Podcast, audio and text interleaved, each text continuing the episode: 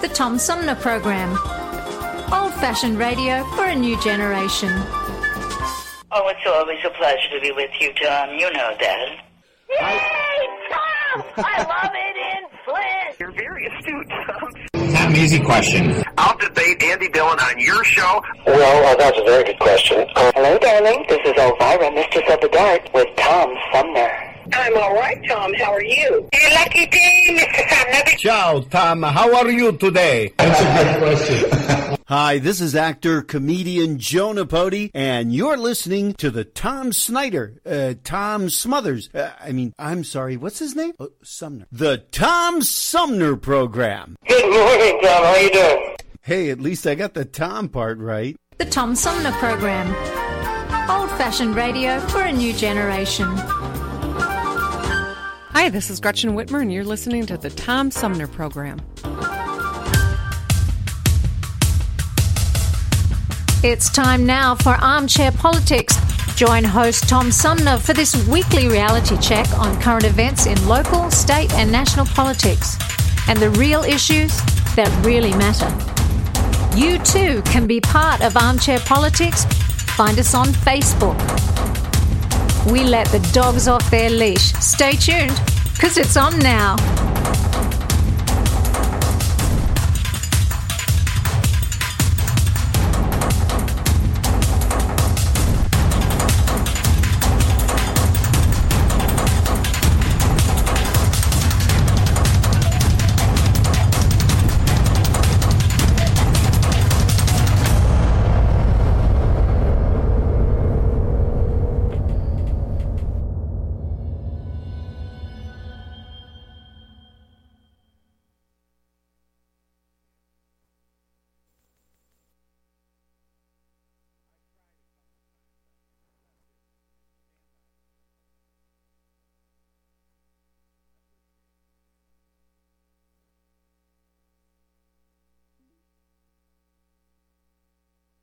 Hey, welcome everybody to uh, today's edition of Armchair Politics on the Tom Sumner program.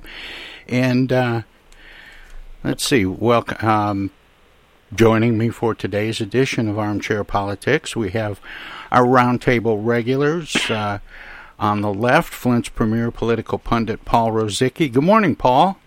Morning. Good to be here. And on the right, longtime Genesee County Republican Henry Hatter. Good morning, Henry. Welcome. Good, mo- good morning, uh, Tom. Uh, a friend of yours, Tim Freeman, has sent you uh, some very beautiful thank yous and compliments for being the best successful host on the roundtable.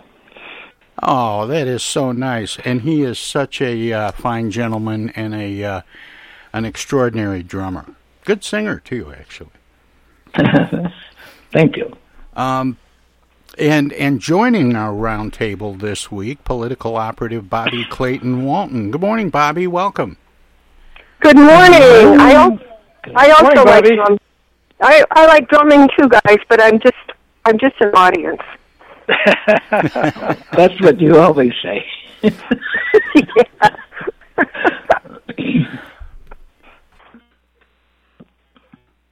Well, I um, I almost I, I had a little difficulty uh, getting started this morning. I was trying to get through to Henry, and uh, something something wasn't working. But he he called back just in the nick of time, and uh, and and I'm glad he did, so we can all be connected. Thank you, Henry. Thank you. Always good to have you here, Henry. Thank you. Um, well, as you know, we always start out with a few quotes, and um, the first one is always say, "Finish the quote." Where I ask you, "How would you finish this quote?" And it goes like this: When you reach the end of your rope, then what? How would you Hmm. finish this quote? Find a new rope. Put a rope around your neck. Hang on. Hang on. Uh, actually, that's pretty close, Bobby. Yes. The original quote is, "When you reach the end of your rope, tie a knot in it and hang on." Oh, that's good. And you you know where that came from? Um, Winston Churchill. No, but you're awfully close. It was his buddy Franklin Roosevelt. Oh. Oh. They're both sages then. It, it, it Right actually era. it actually sounds like something FDR might have stolen from Winston. It could have, yeah. It could be, yeah, yeah. Anyway, here is uh, something that, that got my attention. Well, it's getting everybody's attention. The United States and NATO are not a threat to Russia. Ukraine is not a threat to Russia. Neither the U.S. nor NATO have missiles in Ukraine. We do not, do not have plans to put them there as well. We're not targeting the people of Russia. We do not seek to destabilize Russia. To the citizens of Russia, you are not our enemy. Mm, Joe that was Joe Biden, yeah. Yeah, it was Yeah. Joe Uh, Biden. that would have. Oh yeah. Okay. Go ahead, Henry. No, that I was just going to respond to that, but it's already been responded to. Well, that was, uh, of course, President Joe Biden yesterday uh, making an appeal for diplomacy, diplomacy to continue as the world watches to see if Russian President Vladimir Putin orders an invasion of neighboring Ukraine, but also warned that a Russian attack on Ukraine will be met with overwhelming international condemnation. Um, what do you think President Putin is angling for, and will he accomplish his objective? Mhm, I think he will. I think he's angling for uh, weakening the opportunity for the Ukraine to become part of NATO um, because he doesn't want any NATO country that close to him. Yeah, I think you're right, Bobby. Yeah, I, I, I, I'd go along with that. And I, I think certainly, at least in, in the in the long, maybe in the short run, and maybe even the medium run, that's probably going to be the case. I don't think NATO they're going to join NATO soon. Maybe a decade down the road, who knows? But I think that's his goal. And I, I think if he had the choice, he'd like to, you know, reconstitute the old, at least a good bit of the old Soviet Union. That's a bit of a stretch, obviously, but I think that would be something he'd like to achieve if he could possibly do it. Well, I think there's something um, even even more strategic than that, Paul, um, that is specific to Ukraine, and that's um, access to uh, waterways. Oil. That's right. You know That's that right. that that coastal border of Ukraine. I, I think that he really wants that to be part of. Uh, to Russia's advantage to have And, and control I think over as, as as the guest from last week pointed out, in the Crimea they've got the that submarine base there as well. That uh, is very important to the, to the to, to Russia. Yeah. And uh, and I think also that uh, Putin wants to uh, stabilize the balance of power in the world. You see, you have China rising, you have the United States floating high, and there's Russia, who claims to be dominant in the world. And this is a way for him to try to establish that by uh, through a balance of power, making a statement. Yeah. Well, it's power, but also economics, don't you think? Oh, Yeah, yes, I was of course, surprised. to oil. Li- Did anybody see the list of, of natural resources Ukraine has got? That, that was it was making the rounds yesterday on Facebook and elsewhere. A su- surprising list of, of natural resources that I wasn't quite aware of that are all situated in the, in the Ukraine. Uh, Yeah. And they have Valuable these territory. accomplished scientists as well. Yeah, and agriculture. Right. Agriculture. Yeah, and and of course, if um, Ukraine became part of NATO and NATO decided that they didn't like what Putin was doing about other things, then the access to the waterways would certainly be in threat too. That's true. Yeah. Yeah, I was reading. Yeah, and you know, I some of that. remember years. I remember years ago when I was studying. Uh, I had a course in Eastern European communism, and one of the aspects of the balance of power that Henry talked about is that the United States has a much better logistics of moving troops than Russia. Russia doesn't really have. They can't go very far from their own borders. They're they're not. They don't have access to the rest of the world. Like, That's right, and they rarely have. yeah. Yeah. Yeah, so going through Ukraine is definitely a, a part of their their strength. Now, of course, the, the question is now, from from Putin's point of view, how does he play the cards? I mean, is is, is he going to if, he gets a diplomatic settlement of some kind? is that going to look like a victory or a failure on his part? On the other hand, if he goes to a military gamble, uh, how is that going to play out for him internally within Russia? Uh, Yeah. I, it's a Yeah, gamble on you can't walk away after making all of those threats and popping and hopping, and uh, walk away uh, and allow the rest of the world to, to see him as defeated. He Well, no that, that depends on rise. the negotiation. If if he if he negotiates in such a way that it appears he's giving a lot up to Ukraine, but can get control over that coastal uh, border, um, And, or know, I- and let me- possibly build a base there. Yeah. You know, um, th- then yeah. maybe he comes out with what he wants and looks accommodating doing it. Well, guys, we can't underplay what the president, our own president, is doing. he stood up to him, and he says, "Hey, uh, be cool, stabilize yourself. Don't come, don't make those kind of advances, or the rest of the world, and we will come after you. We will wage war with you. And Yeah, I- it's I think- Don't do it." It's worth I noting think that that- the first was of a- several challenges, we're going to see. We could see the very same thing with China in the years to come with Taiwan. A similar kind of Well- a situation there. I was glad to see uh, the the president of the United States stand up to him. Yeah, Well, in think fact, it Biden, was. I think Biden successfully um, convinced me and maybe the rest of the world that we are not about to go to war with Russia over Ukraine, but we're certainly not going to sit back and allow this to happen either. True. Yeah, Yeah. and and I think he tactfully said that, but the, Yeah. the others were implied. If, Right, and of uh, course, Putin NATO can goes convince- in, the United States has to follow. Putin can convince his own people of anything that they choose to believe. Um, and the question is, does he really want to repress the rest of the world, or does he want to keep himself in power where he is? I think he was defeated. Personally, Well, You I think don't know. you think Putin will get what he is really after once all the dust settles on, on negotiations and diplomacy? Probably, if he's clear on what he wants. I think he'll get something. It, it may not be the the, yeah, the whole cake, but- but he may get half a Yeah. cake. Yeah.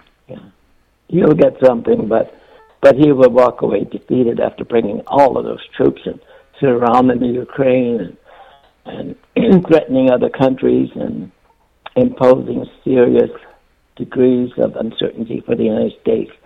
Uh, I think he will, in that case, be, be is is is uh, will be defeated from the original goal. It depends on what you define as defeat, I guess. Yeah. And maybe one ironic spin-off of this is, is some of this may actually end up strengthening NATO in a way it hadn't been strengthened before. I mean, for the Yeah. past four or five Yeah. years, NATO was kind of getting a bit shaky, obviously, because during the Trump years Yeah. especially.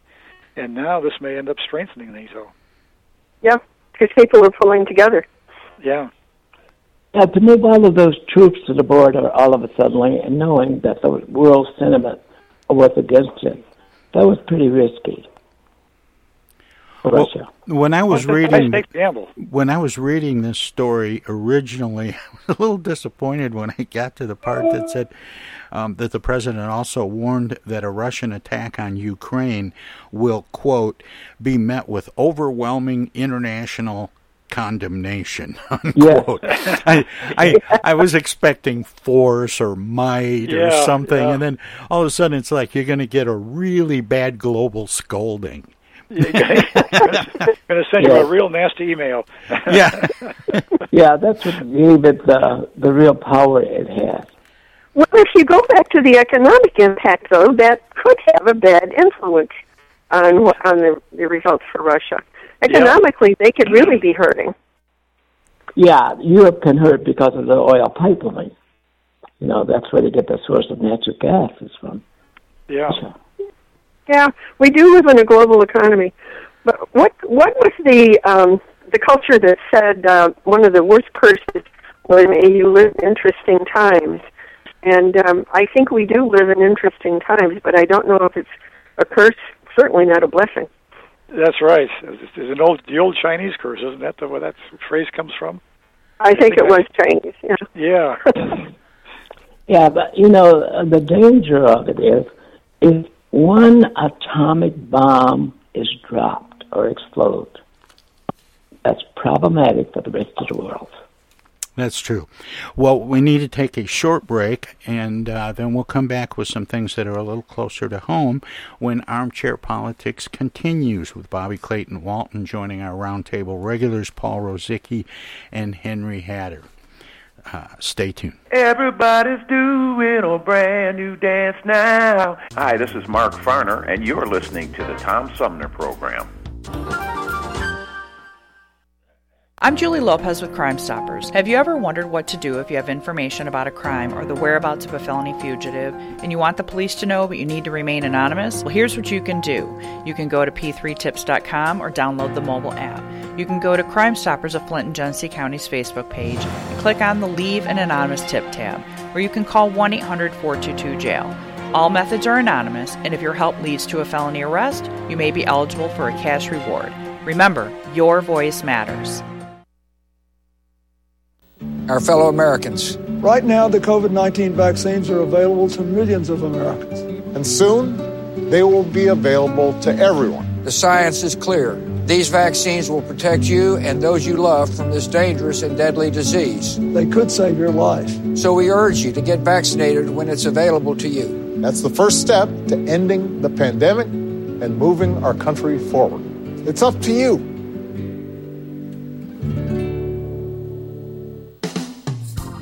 You ever feel like you need an attitude adjustment? Are you wishing there was a magic pill or a new app for your mobile device? Why don't you try live local music? Music can make you dance, bring back fond memories, inspire you to be more creative, whether you attend a child's school concert or recital. Go to a local symphony concert. Visit local bars and restaurants that feature dance music, sing along piano, or jazz and blues.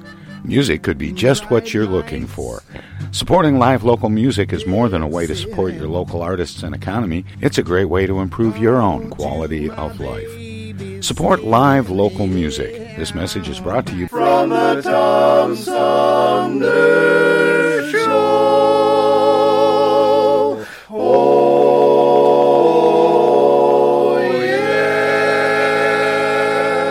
yeah. Say, objection. to that, Your Honor. Oh. Hi, Mom. What's up? Dana, what are you doing? Oh, you know, just, um, Attorney General stuff. Listen, I have a legal question. What is it, Mom? I just got a call from the water company. Apparently, your father has not been paying the bill. I guess they're going to turn the water off because we owe more than a $1,000 now. Can you believe it? Actually, I can't. So listen, we just have to send them $200 in edible arrangements gift cards, and that will keep the water on. Now, here's the legal question What is the website for edible arrangements? Mom, it's an imposter scam. Imposter Scam. Is that .com or .edu? No, the call was a scam. Scammers will pretend to be a government agency or a utility company or someone else you might do business with. A big red flag is if they tell you that you can pay them using gift cards. So, when in doubt, ask for the information to be sent to you in writing. And never give a caller or someone you don't know your personal information or your money. If you do suspect an imposter scam, report it to my office at mi.gov slash AG complaints. Okay, all right. Uh, and Dina, where do I file a complaint that my daughter hasn't visited in over a month? Does your office have a website for that? Okay, Mom, I'm hanging up now. I'm Michigan Attorney General Dana Nessel. Visit mi.gov slash agcomplaints for your connection to consumer protection. Hi, this is Deb Cherry, Genesee County Treasurer, and you're listening to the Tom Sumner Radio Show. And welcome back, everybody. Armchair Politics continues now on the Tom Sumner program with our roundtable regulars Henry Hatter and Paul Rosicki, joined by political operative Bobby Clayton Walton. And uh, we were finishing up with some quotes, and here's one I, I said we were going to get a little closer to home in this segment. Um, but um, here's the quote I ain't into seeing no marijuana dispensary right next to no children's museum. Uh, it's Eric Mays. You would think. I was a little surprised. Yeah, just, it was Third Ward Councilman Quincy Murphy. Oh, okay. And some city council members uh, don't like something they've uh, seen off uh, Longway Boulevard near the old Flint Farmers Market, the potential new home of the Flint Children's Museum. A planned Sozo marijuana dispensary is taking shape at a former bank branch right next door, too close for comfort for some officials, the council has been discussing what is now proposed as a $36,000 sale of the market property to the Children's Museum contingent on the organization raising $3 million in the next two years to relocate and rebuild on the property. Flint moved its farmers market downtown in 2014 after operating it at 420 East Boulevard Drive off Longway Boulevard for 70 years. And uh, just this week, I think it was uh, last night or night before, the city council okayed that sale for the Children's Museum to move forward on the Flint Farmers Market. Um, but any predictions? Hmm.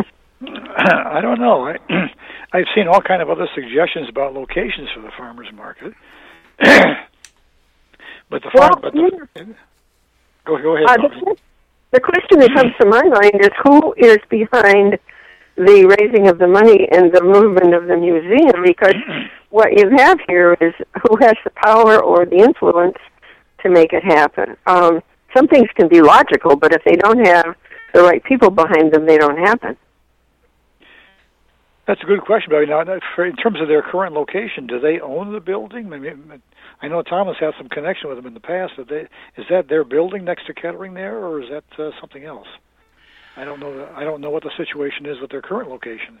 There, there is a uh, a contingency, I believe, if the Children's Museum moves from that location, it uh, it becomes part of the Kettering campus. Oh, I see. I see. Hmm. Uh huh. So, so Kettering yeah. University has an interest in this. Yeah, I don't think that the um, Children's Museum uh, really is, and I used to be president of it.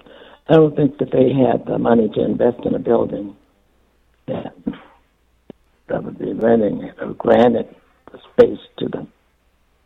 You know, one suggestion I've heard periodically is that maybe they ought to take a look at the old uh, Central High School or, or one of the some of the buildings on that on that campus there, or something in, in or around the cultural center as well.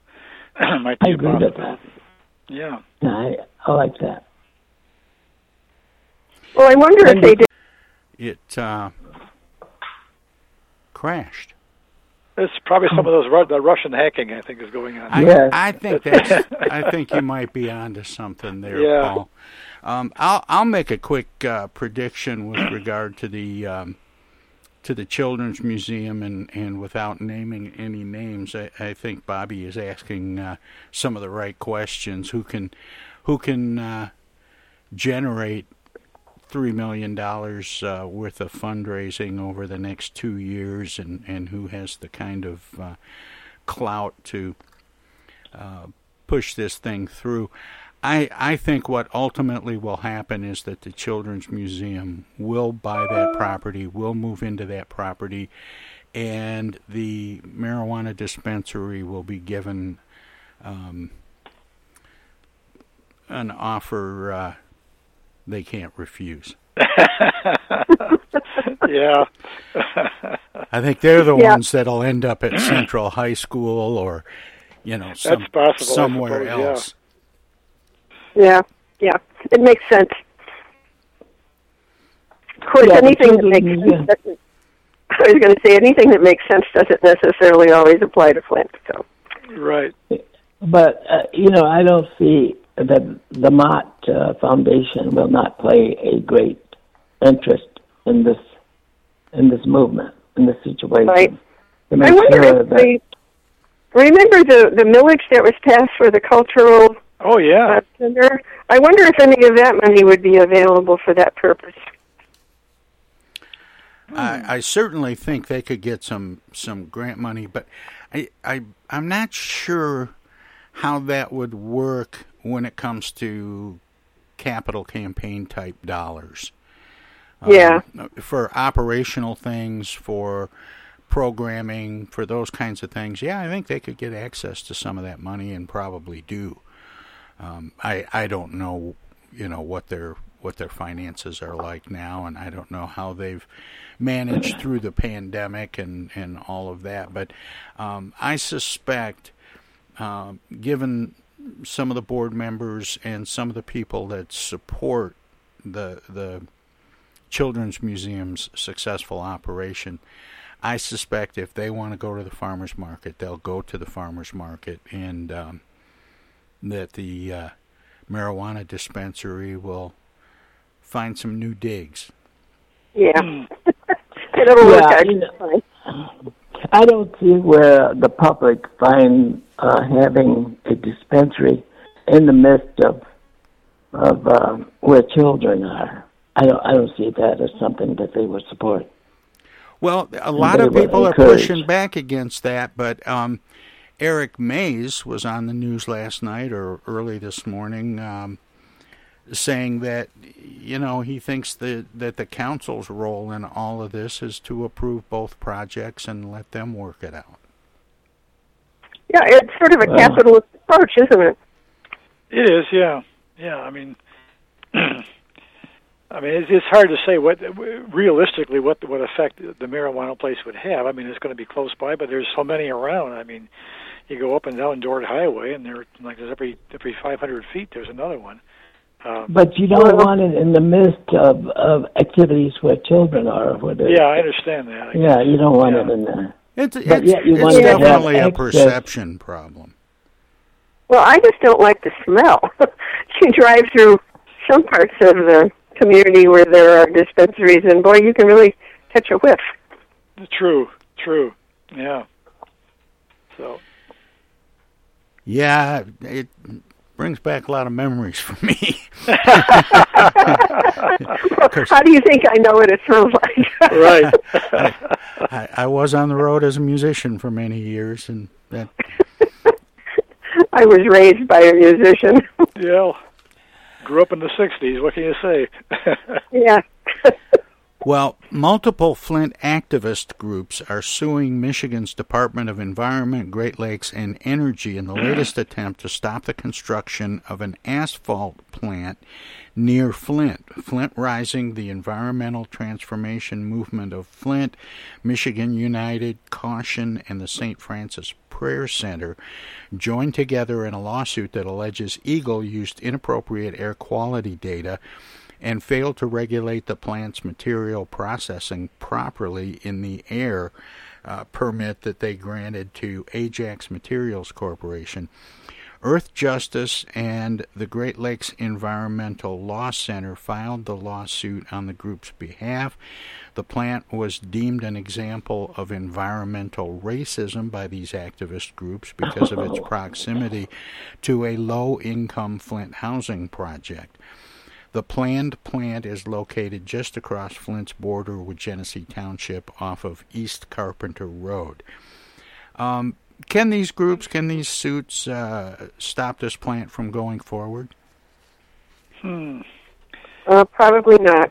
Yeah, it's somewhere somewhere I read that the, the, the batting average of, of blocking these things is pretty bad. I mean, it's, it's, the great majority of these things have gone through apparently, and and these and I don't know the nature of the exact legal or scientific objection they've got, but uh, like I say, at least from what I've what I've seen, the the previous attempts to block projects like this have not had a great deal of success. You know, and I and I think that that area it, it has to be an attainment area on the air quality controls. That means the air must meet the state standards in that region before you can move into it. You can do you can do no harm to it because it's currently meeting the air standards quality. And people yeah. who are making the decision need to decide whether they want to uh, have jobs or they, do they want to uh, defeat this proposal.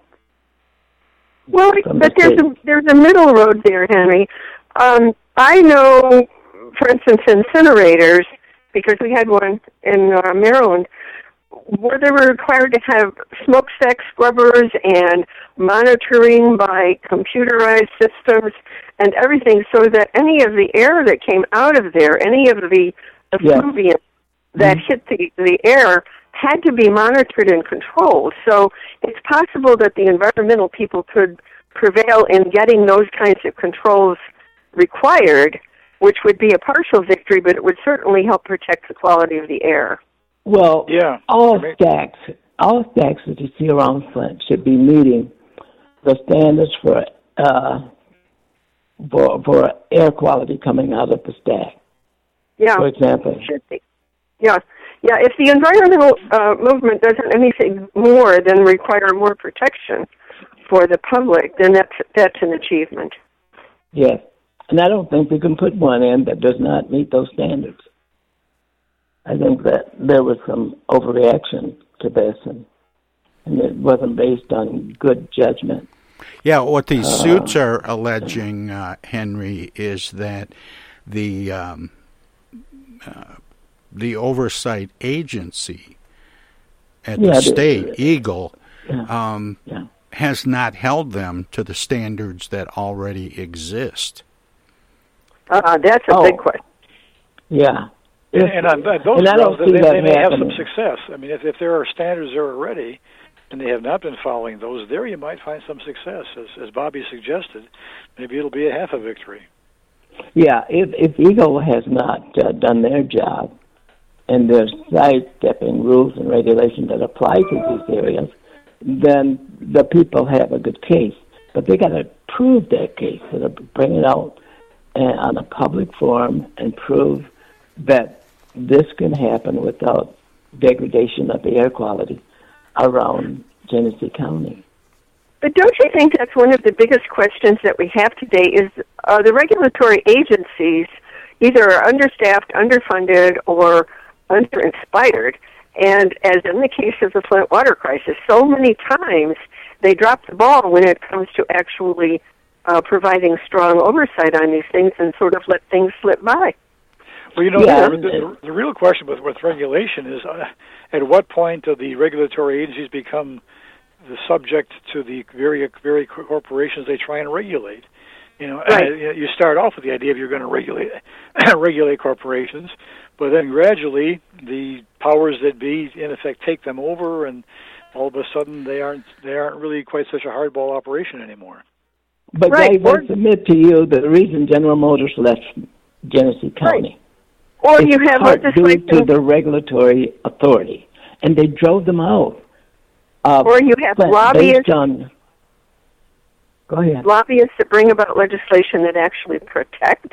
I know. Well, most people aren't aware that the state of Michigan has legislation that protects from any environmental um, law change uh, the transportation, exploration, and uh, refining of any petroleum products.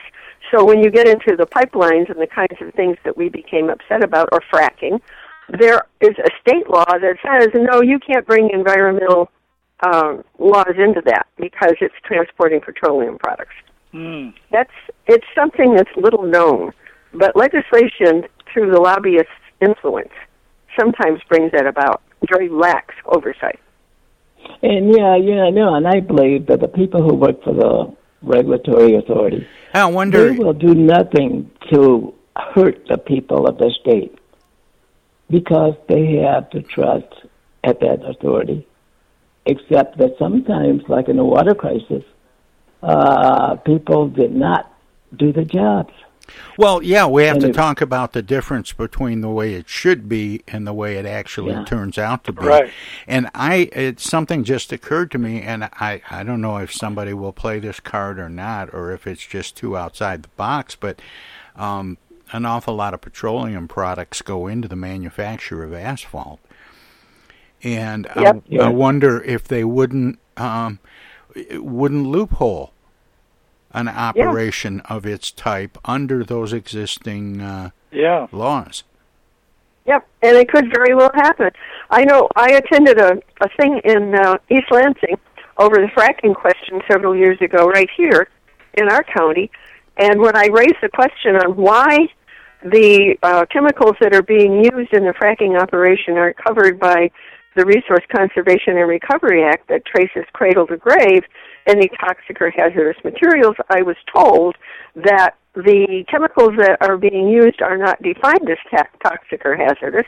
And then, of course, the loophole there is they are not required to reveal what they are. Therefore, they cannot be defined. Oh. yes. Yeah, because it's, it, because they consider the the chemical balance they use company to company as uh, Corporate- proprietary cor- corporate uh, secrets. yeah Yeah. proprietary information. Yeah. Right. So there you have a That law to protect us, and it doesn't protect us. Yeah, but that is not my version of what Re- RCRA says, the Resource Recovery Act, and the public's right to know. You you, you must reveal uh, what the um, discharge at stacks and stuff like that as it moves up the stack and and diluted and dispersed so that it becomes part of the the available air quality, and that quality is tested periodically and the reports are sent to the state. I, I, I just don't see uh, how we can condemn this without some kind of evidence brought to a public forum where you have debates of people who are authorities in this matter. Well, here's here's another Let story. everybody that-. I, I want to try and squeeze in before we get to uh, break, but it, but it also um, raises a, a state law question that I have. Former Flint Community School Superintendent Anita Steward is allowed to sue individual members of the district's Board of Education, but not the district as a whole, per a ruling from Genesee County Court Judge Brian S. Pickell. Original language in Steward's contract regarding an arbitration clause protected the district from litigation, Pickell ruled Tuesday. Uh, but since the individuals are not parties of Steward's contract with the district, they can be sued. Isn't there a state law that protects individuals serving on ah. boards and committees, or is that just for members of nonprofit organizations? No, I thought No, I thought that was true for for all yeah. kind of elected boards. Yeah, all kind of organizations. I don't They're know. called disclaimers, guys. They're called disclaimers. When you're working in service for the people. It seems funny And- that Judge and- Pickell would rule in that way Yeah. if that's the case. Because if you didn't have that, I mean, it would be very risky for any individual to to to, Yeah. to serve on those boards. If you could be sued because the city of Flint made a mistake, or the school board, or you know, many many other boards and commissions around the uh, around the state. And Well, isn't when that- you're acting on behalf of your public, That's, You isn't that the reason that a lot of boards have insurance to protect the individual board members, so that if there is some kind of a lawsuit that they're they're covered, they, don't have to individually stand to lose a lot of their assets. I think the whole question is: Would the judge independently come up with that um, information regarding what Tom said that there is a state law that protects? uh, unless it was presented to him in argument. yeah, yeah, those are disclaimers by each um, board, public boards, public boards. All public boards they have to have those. Yeah, I, I, I thought that was again a, a long-standing state law that went back for many many many years. Well, at least at least twenty five, maybe thirty years back, Paul. Yeah. And but but all of a sudden, when I read that ruling, because it seemed so ignorant of that law, that perhaps that law doesn't apply to governmental boards or um, quasi governmental boards. Hmm. But that wasn't my understanding. That's why I brought yeah, it that's up exactly as, true. as I, a th- question. I thought particularly governmental boards were, were, were covered in large part because, as I say, if if you're elected to a city council and you could be subject to, to a lawsuit because the police misbehaved or the water backed up in your basement, uh, you might be very reluctant to decide to run for those kind of things. Well, you would. I think the question also the question arises um, if the individuals then are held uh, liable, or that they could be held liable, are uh, is the school district going to provide them with attorneys or lawyer uh, fees? Uh, yeah, good, good, good point. Yeah. It gets Well, very, I very thought messy. I thought maybe it was very specifically for nonprofit organizations because that's the world I come from, and um, you know I remember when I was working in nonprofit organizations that um, yes, Bobby, they do carry some liability insurance to cover board members for a variety of things, but the real fallback was on that state law that protected uh, members for you know doing uh, community service by sitting on boards and so on. Right. So I'm going to do my community service and uh, let our broadcast partners squeeze a few words in right now, or or do whatever they do. And when when uh, when I go to break, um, they are uh, WFOVLP. 92.1 FM Flint. Uh, Our Voices Radio is a uh, broadcast service of the Flint Odyssey House Spectacle Productions and my good friend Paul Herring. And if you're streaming us at TomSumnerProgram.com, we have some messages as well. So don't touch that dial, don't click that mouse. More armchair politics straight ahead.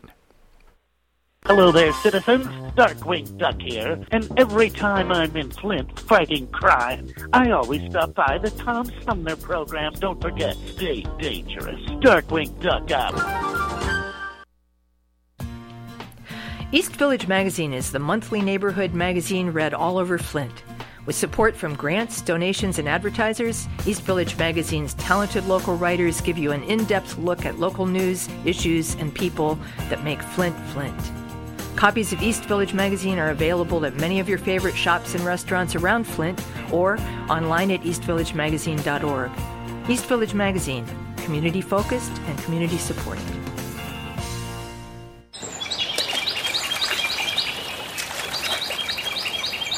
Imagine a journey down a picturesque riverway. Imagine your Flint River, 142 miles of recreation, natural beauty, and precious resources.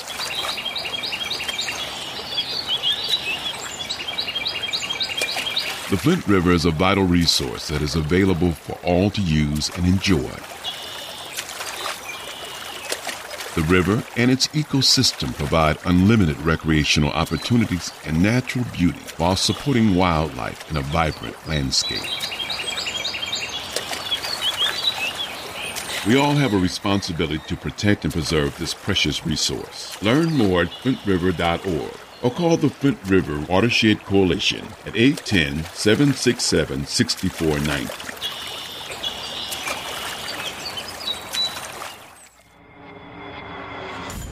The Tom Sumner program plays host to the best political roundtable on radio every Wednesday from 10 a.m. to noon. Armchair Politics features great commentary and analysis about the headlines from local, state, and national politics with an alumni of world class pundits, plus quotes, tweets, and those weird and wacky stories we call the X Files. If it's Wednesday, catch Armchair Politics on the Tom Sumner program. Do you have feelings of inadequacy, Do you suffer from shyness? Do you sometimes wish you were more assertive? If you answered yes to any of these questions, ask your doctor or pharmacist about tequila. Tequila is the safe, natural way to feel better and more confident about yourself and your actions. Tequila can help ease you out of your shyness and let you tell the world that you're ready and willing to do just about anything. You'll notice the benefits of tequila almost immediately, and with a regimen of regular doses, you can overcome any obstacles that prevent you from living the life you want to live. Shyness and awkwardness will be a thing of the past, and you'll discover many talents you never knew you had. Stop hiding and start living with tequila. Tequila may not be right for everyone. Women who are pregnant or nursing should not use tequila. However, women who wouldn't mind nursing or becoming pregnant are encouraged to try it. Side effects may include dizziness, nausea, vomiting, incarceration, erotic lustfulness, loss of motor control, loss of clothing, loss of money, loss of virginity, delusions of grandeur, table dancing, headache, dehydration, dry mouth, and a desire to sing karaoke and play all night rounds of strip poker, truth or dare, and naked twister. Warning, the consumption of alcohol may make you think you're whispering when you're not. Is a major factor in dancing like a retard. May cause you to tell your friends over and over again that you're in love with them. Also may cause you to think you can sing. Alcohol may lead you to believe that ex-lovers are really dying for you to telephone them at 4 in the morning. Alcohol may make you think you can logically converse with members of the opposite sex without spitting. It may create the illusion that you are tougher, smarter, faster, and better looking than most people. And it may lead you to think people are laughing with you. Alcohol may cause pregnancy. And it also may be a major factor in getting your ass kicked. So what are you waiting for? Stop hiding and start living with tequila. Tequila! From the Tom Sumner Show.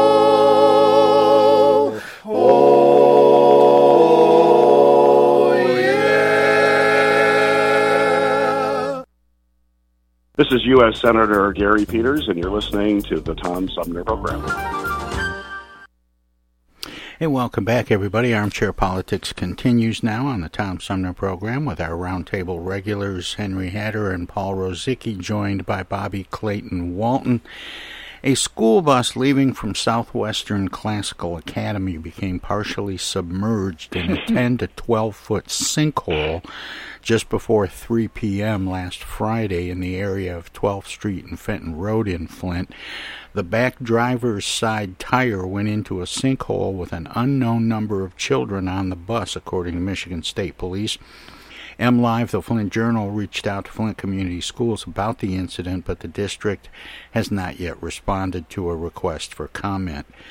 Um, what is it going to take for talk about roads and infrastructure to turn into real action with results? But you Well, gotta when I wait for the saw that- for that. I almost thought that was going to be one of your X Files stories when I saw Yeah, I that thought it picture. too. It, it could Yes. go well. That's why I always say sometimes it's hard to tell the difference between actual headlines and the X Files. But this is something that we've been talking about for years: infrastructure and, in particular, Michigan roads. And when you've got a school bus driving into a sinkhole, how much more evidence do you need that repairs are necessary?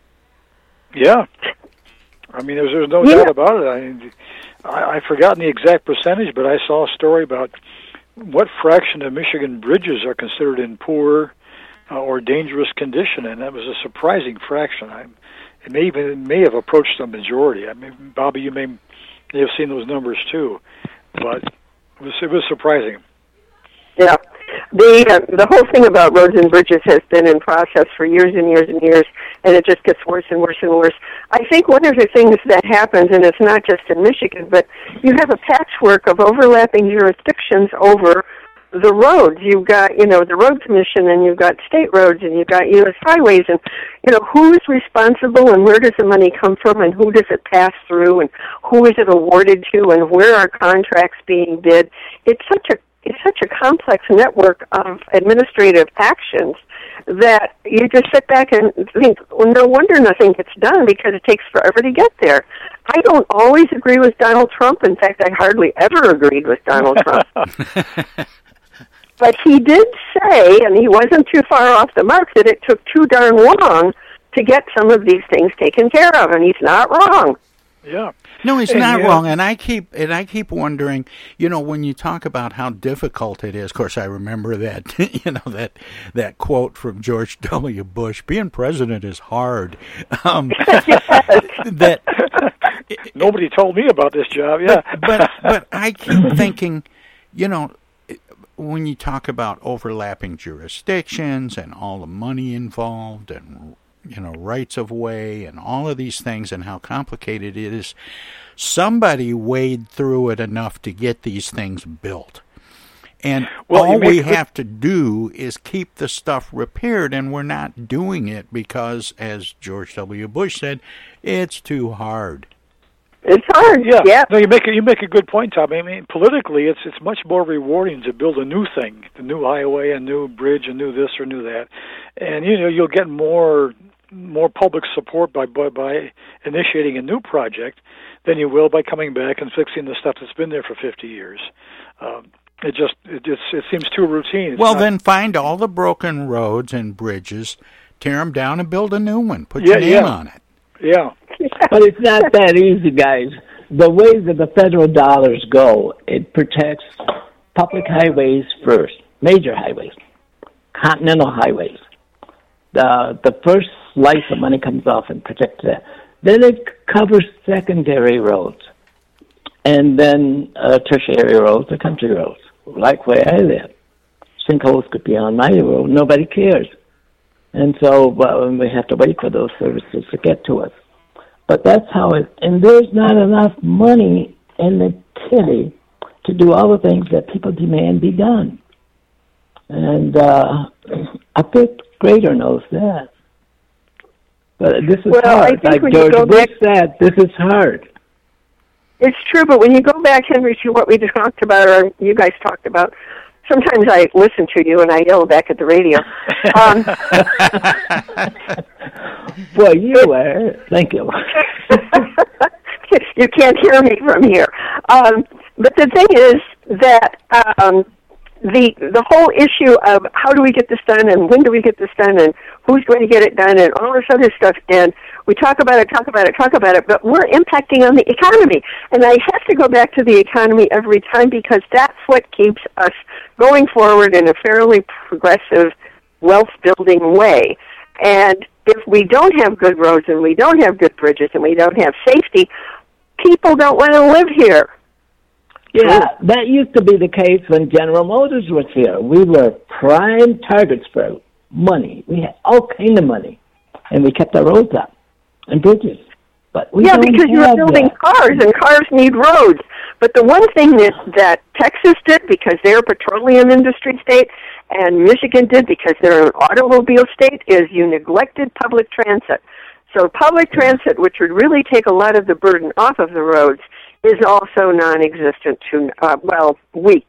We don't have a good, strong public transit system. You can't get from Detroit to Saginaw through public transit. You can't.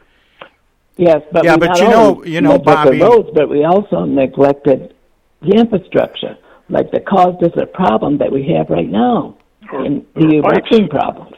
Yeah. Yeah, we did the same thing. Somebody has to be accountable for that, and we we all run from it. Yeah, accountability is spread out so thin you can't find who to make accountable. That's because we don't have the resources to do all the things that people want done. That's Well, what, you that's know, what you I- call economics. Michigan gets gets slammed a lot for neglecting public transit, but where's you know what kind of shape is public transit in in uh, Wyoming or Montana or Iowa or Oklahoma? I, I- you know, it's it's it's not just Texas and Michigan. Um, no, that that's ignoring this this notion of um, public transportation and needing the roads less. Right. Well, well, I mean, weren't, weren't the the corporate interests of I'm thinking of General Motors and maybe the oil companies as well. Didn't they go out of their way to really destroy public transportation back in the 30s and 40s? They we used to have uh, trolley cars here in Flint at one point. Those were all torn up because it was much more advantageous to sell cars. Right.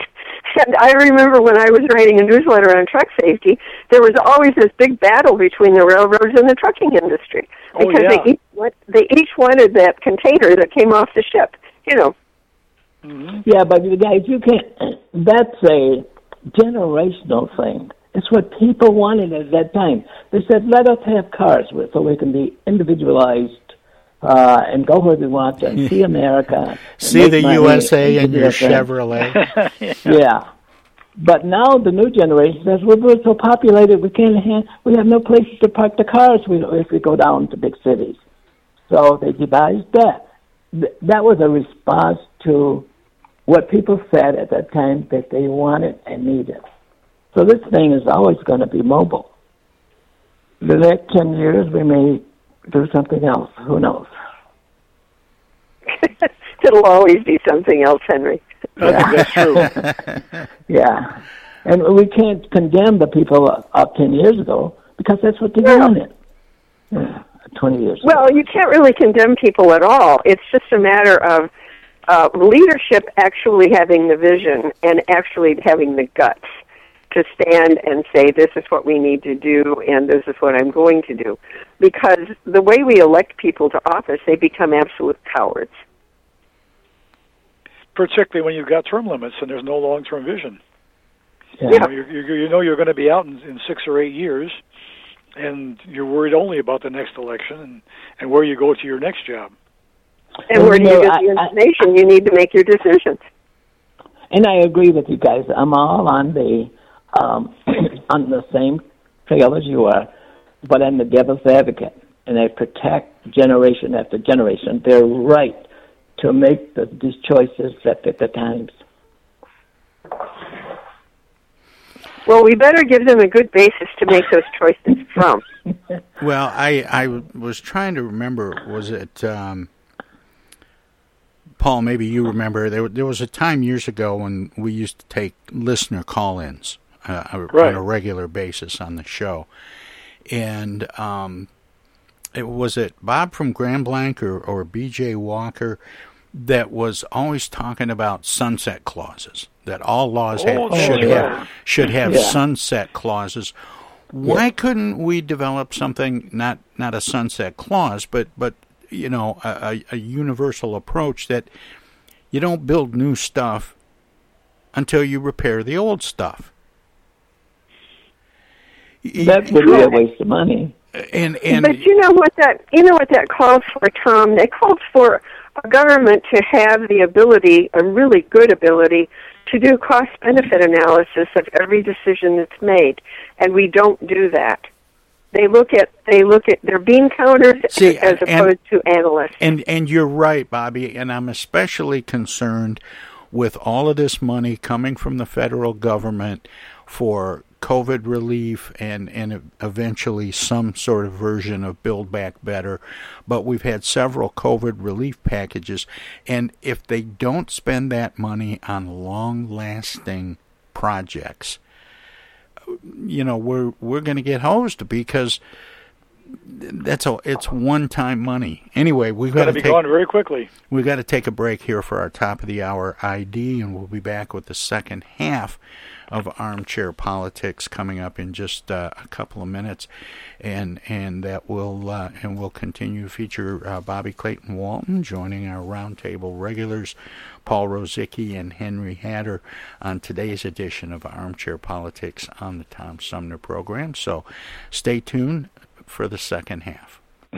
Hi, I'm Alexander Zonjic. Don't touch that dial. You're listening to Tom Sumner.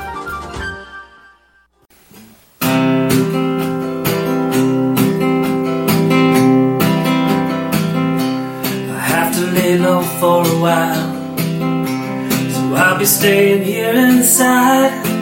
It's too dangerous out in the world. I'll see you on the other side.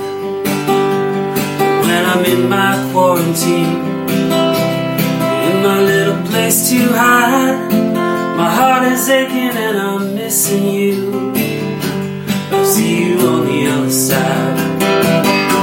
I'll see you on the other side. You on the other side. We're all in for a bumpy ride.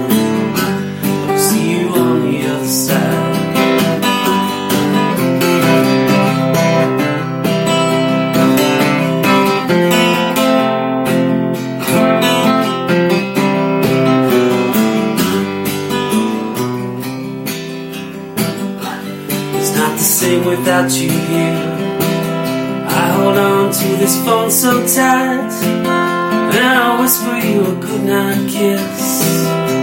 I'll see you on the other side. When I crawl out of my cage, when the world is purified, I will find you and I promise this. I'll see you on the other side.